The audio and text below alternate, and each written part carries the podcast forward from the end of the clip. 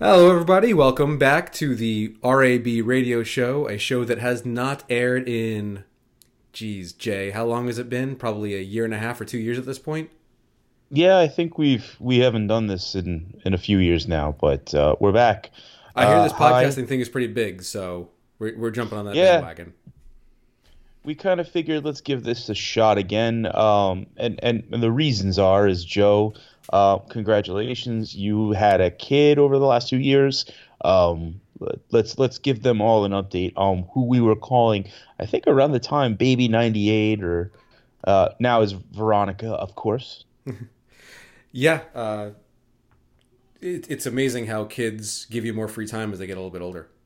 Uh, so she's three and a half now, kind of on her own. She's running around, you know, kicking things around the house at this point, like literally right now.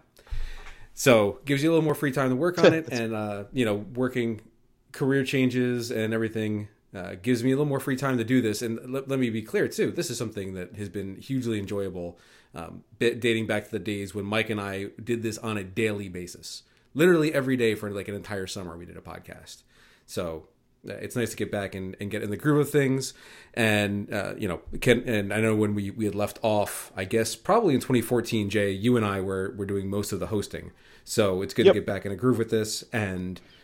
uh, Yeah, why don't we just jump into some Yankee stuff because that's what we're here for. Sure. So, uh, as you all know, the Yankees have really been, uh, really did most of their work uh, going into 2018 already. Um, we don't really need to go too much into a recap. We know what's going on as far as Stanton being added to the team. Um, we've got CC back in the fold. Uh, of course, you've got uh, Tanaka back in the fold as well. So there, there's a great kind of foundation already set. Yeah, And, there is, um, I- and it seems like they're not even trying to. You know, they're trying to rather than fill holes. It seems like they're way more concerned about creating creating something new. Everything we've heard about, like, have we read a rumor about the Yankees in the last two weeks that hasn't been centered around a starting pitcher? Yeah, and it, it seems like their goal right now is is institutional depth. It's making sure that at all the levels of the system that they're pretty much in a good place so that they don't end up in that space where they were, you know, from the last time you and I spoke, which is around 2013, 2014 on this podcast and and where the the minor league system was going. You know, we're we're we're way past the days of you know Jesus Montero being at the really bot, top heavy uh, end of the system. The system's no longer just top heavy with one or two prospects. You've got a really great and rich system at multiple levels where guys at the Dominican Winter League uh, this year seem to be having a great, great uh, year. You know, I, I've seen some updates uh, from some of the people that cover that, and it's it's nice to see.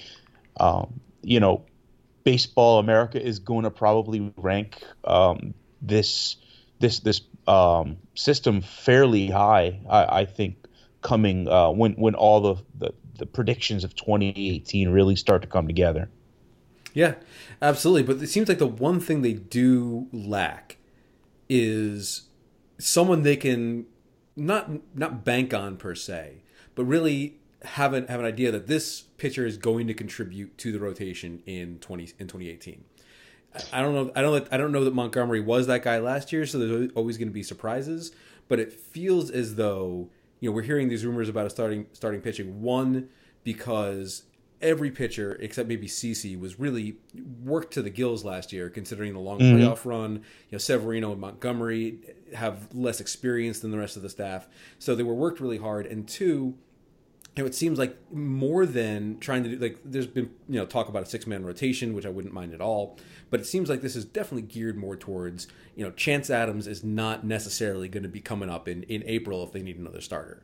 Um, you know, Yeah. Domingo Acevedo is not necessarily going to be a guy they're going to call up in April or May for a start. So getting someone in the fold so that Montgomery falls into that kind of six spot starter uh, role seems to be what they're what they're angling for right now, and it seems like they're prioritizing it over you know their nominal vacancies at second base and third base. And you have to look at things like the Yu Darvish, you know, rumors, and, and you need to kind of both consider it as a possibility and also as something you would kind of take with a grain of salt. And the reason why is that you know you keep looking at the payroll, and I know that 197 is is this year's kind of uh, high limit that you can get at. I think they've got what about maybe somewhere between 20 million up near there to play with moving forward. Yeah, I believe it's like 24 and a half with the CC contract. But that's obviously yeah. not including the flexibility they'll need to add um, midseason. That's not just, you know, making sure they have money to trade for guys in July. It's making sure that they have enough money to, um, you know, every time you add a guy to the 40 man, that costs you money. money. Every oh, time yeah, you yeah. promote a guy who is in the minors on the 40 man to the majors, that costs you money. So that's mm-hmm. money that they're not accounting for right now. So there's, a, you know, they need – a certain leeway. So you know that maybe that's twenty million they have. You know, if they didn't make any mid season uh, additions. And there's the Jacob and there's the Jacoby Ellsbury conundrum. That you, you can't really get away with when when you talk about addition. There's no way you can talk about this team and addition without really like just going in and talking about the problem of subtraction right now. Now the guys that, that were easy to move and and easy was you know easy cost you something. Mm-hmm. Um, you know, moving Chase Headley cost you Bryan Mitchell, who wasn't really going to set the world on fire, but Sarah was, was a nice arm. But he cost you to move the player. So I think that that's what you're really seeing. Uh, to move Jacoby Ellsbury is going to cost you prospects. Period.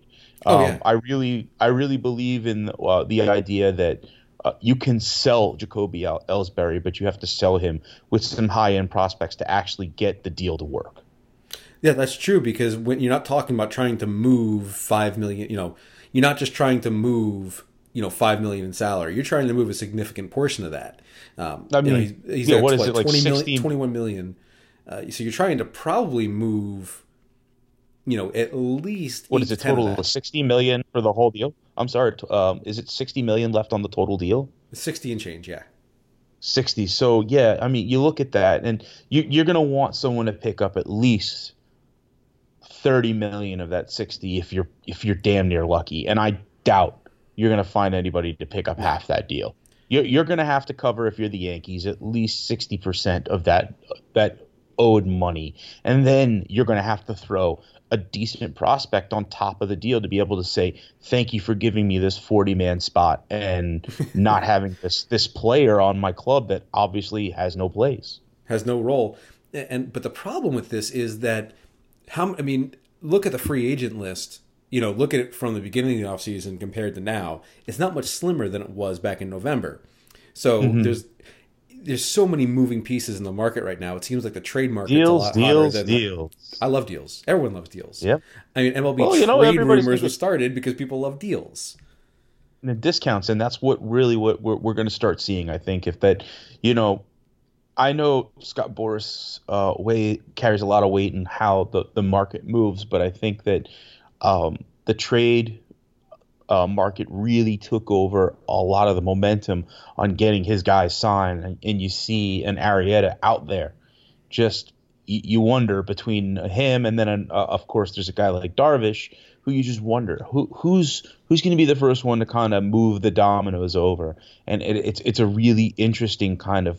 Uh, situation because of you know Darvish ended the year really poorly and Arrieta he had a, a, a kind of a an up and down 2017, but still is considered one of those guys that people think, you know, figured it out.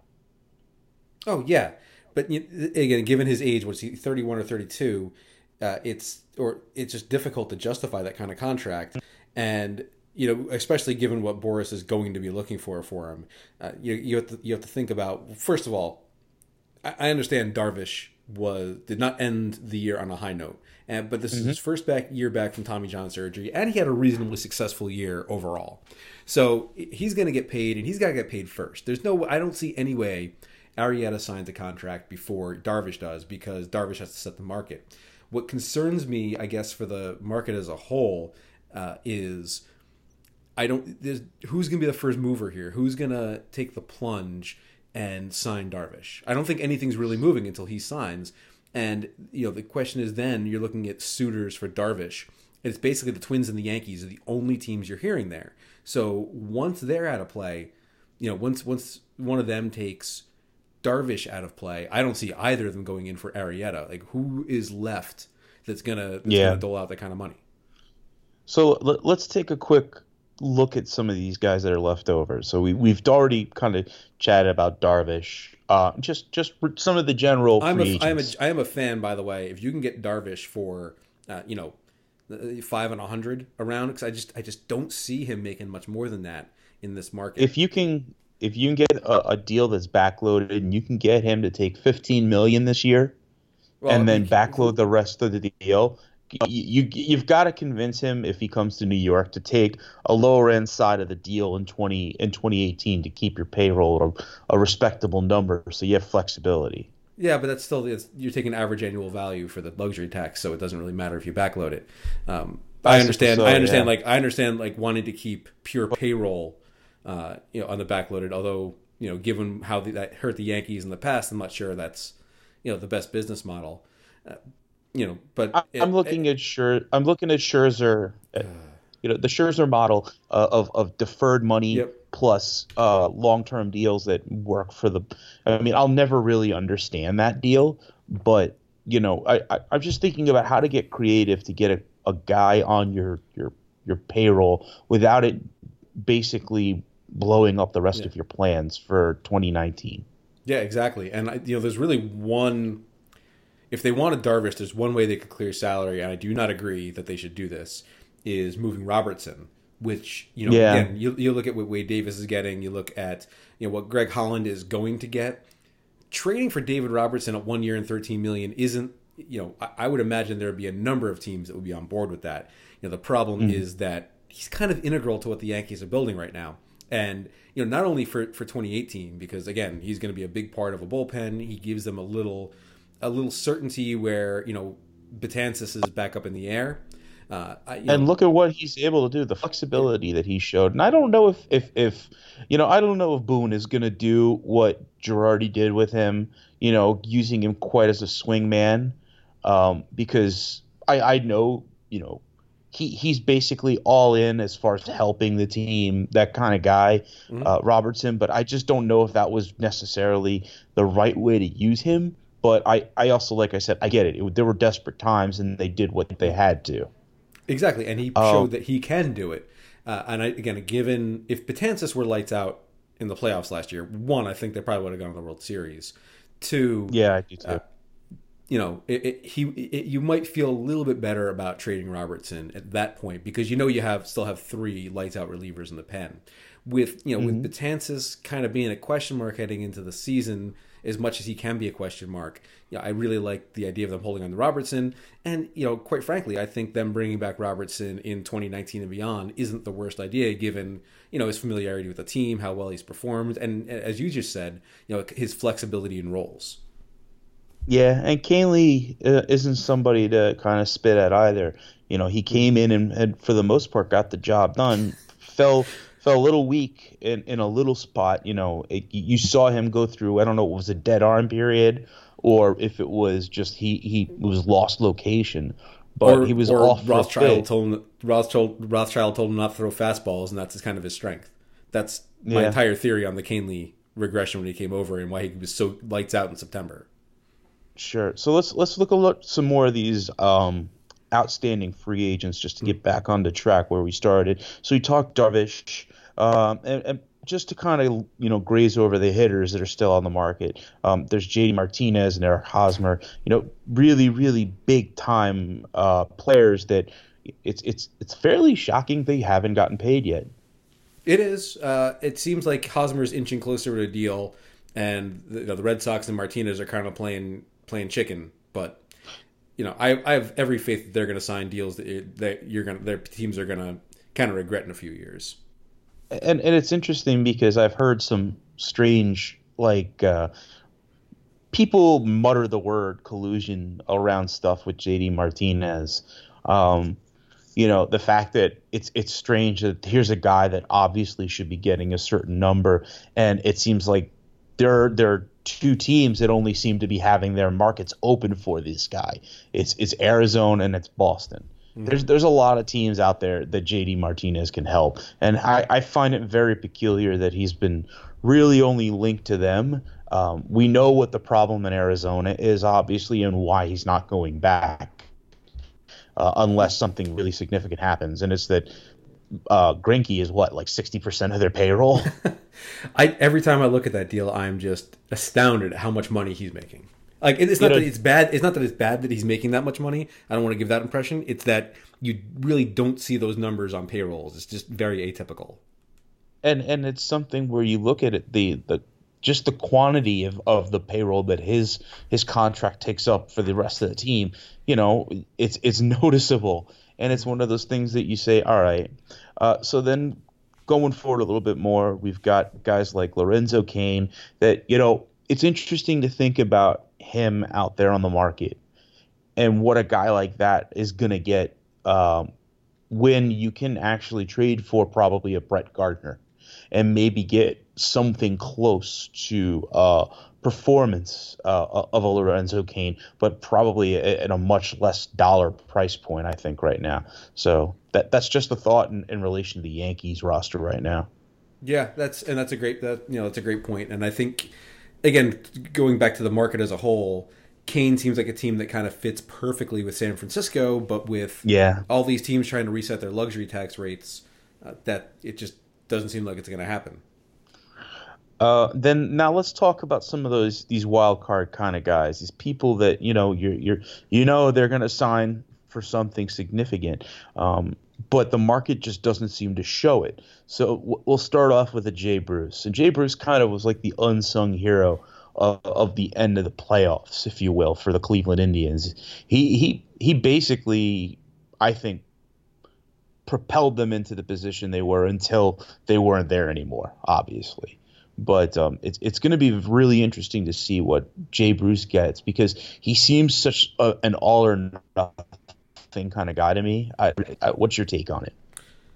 Yeah, I mean, I think he's a fine player. I just think he's one of those guys that gets really marginalized in a, in a market where teams just, you know, so many things are coming together, and it's not just teams trying to get under the luxury tax. It's teams that are in that like middle ground where you know they they could contend Like let's take the Brewers for example. You know, mm-hmm. they're in this like middle ground where yeah, they they could make a run for a wild card, especially with the second wild card. They could totally make a run. They did last year in a way. Uh, it kind of weakened out by the end, but they they're a team that would you know maybe normally be a fit. And there's just uh, one example off the top of my head that they're right in that middle position. And do you want to spend the money? Do you want to commit? It's not even the money; it's the committing the years along with that money to Jay Bruce, or do you want to kind of employ more of a wait and see method, which is you know the, the more you think about it, the more you know people talk about pillow contracts all the time. And it's a really fans love pillow contracts because you get the guy for one year at a reasonable price right? Uh, mm-hmm. and they almost never come to fruition it's always talked about with scott boras clients. And when's the last time a scott boras client took a pillow contract? And i think it might be adrian beltre. Yeah. Uh, so we might see more of those this year just because again you have the, the, the high end of the market trying to depress their salaries so they can reset their luxury uh, their luxury tax bills, and then you have the middle of the market, which you know they're just in this constant state of rebuilding.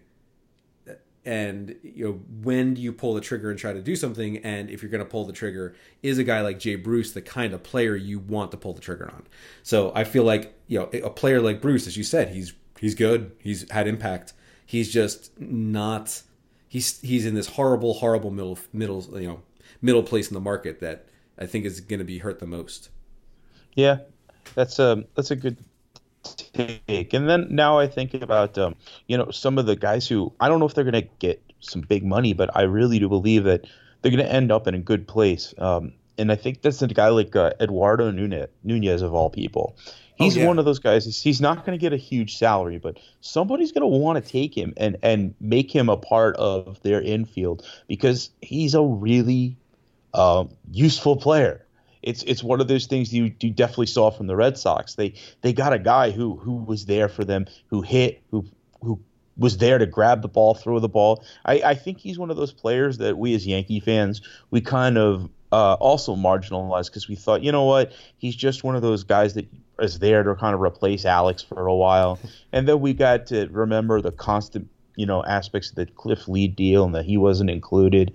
So you kind of thought of him as just a hanger-on type of player when he he, he turned out to be a, a pretty you know nice ball player. Yeah, he did, and he just you know it's one of those things where New York was clearly not right for him.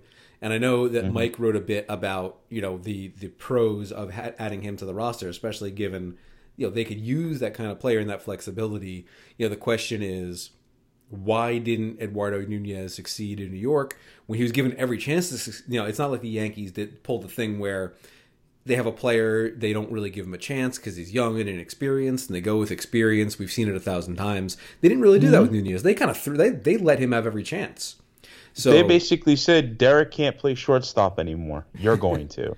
yeah. I mean, there was no other way to put it. I mean, we we watched it all kind of happen in in Derek's last year, and, and because of that, you know, you watched a guy like Nunez fail and fail pretty nasty at times, and and the it, I think it had more to do with the fact that um, a lot of people in this town don't have that kind of stomach uh, to watch a guy go through that, and I think that maybe it it, it, it lended it to the negativity that was kind of thrown his way.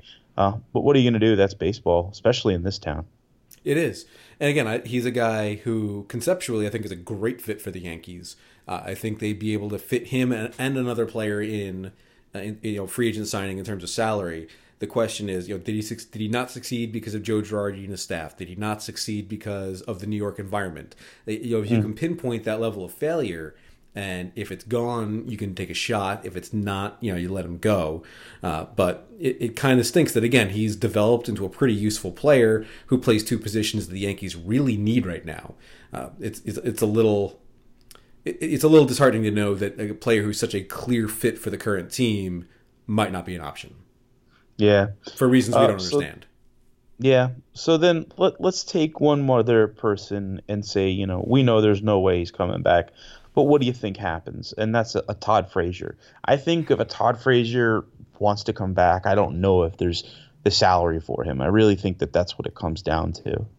Well, he made what nine million something like nine and change last year. Yeah, I mean, so you give him one year and twelve million because they're not giving him more than one year. There's just no yeah, way.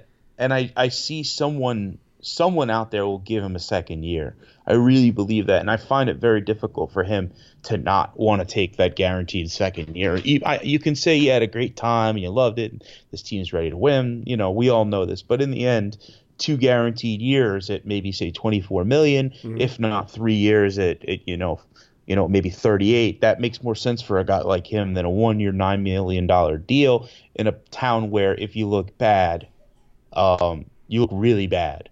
And, yeah. and that's one of those, and that's, that's why I just don't see it.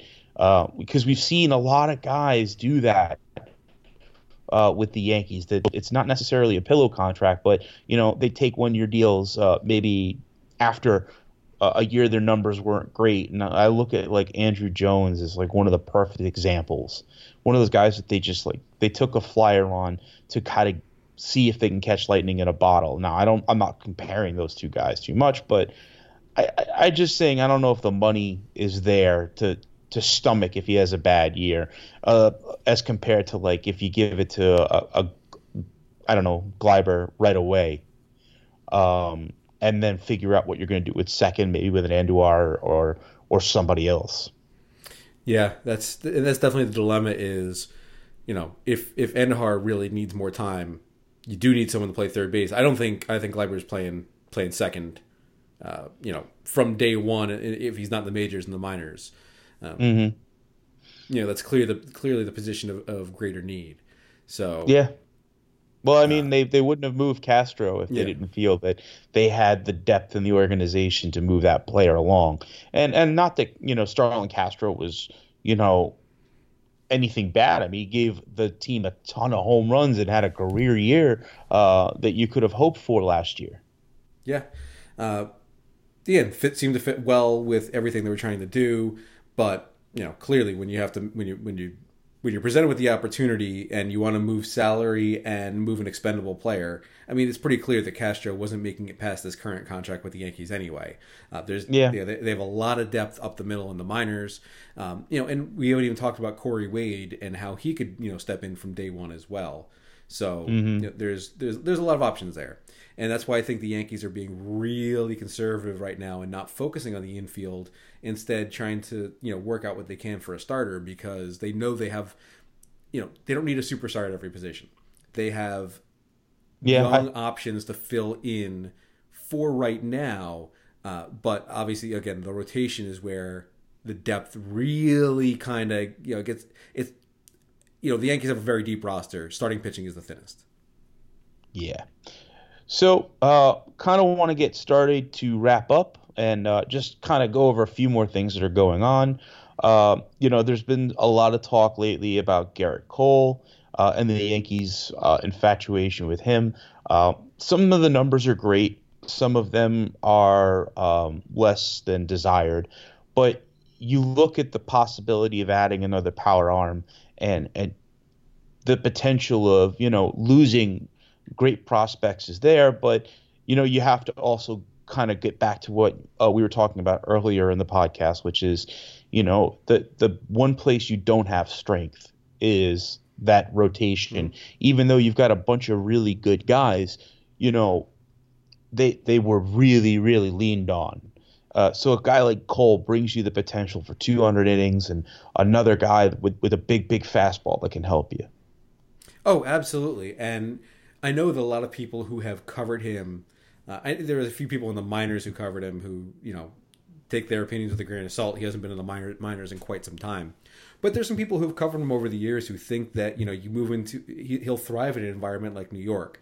And I'm mm-hmm. not going to you know, I'm not going to overpay based on those evaluations, but um, it it seems as though that's what uh, you know Brian Cashman and the Yankees front office have in mind with going after him. That said, there's zero chance I would include Torres in in any kind of deal. No, and, he's an untouchable for us uh, as, as a uh, for what I, we've seen all, all all year. The Yankees have made no indications that he's going to be part of anything. Yeah, and the only thing I've really heard, um, you know, that's had some credibility behind it is Gumby, is adding him to a trade, which kind of defeats the whole purpose of adding the sixth starter.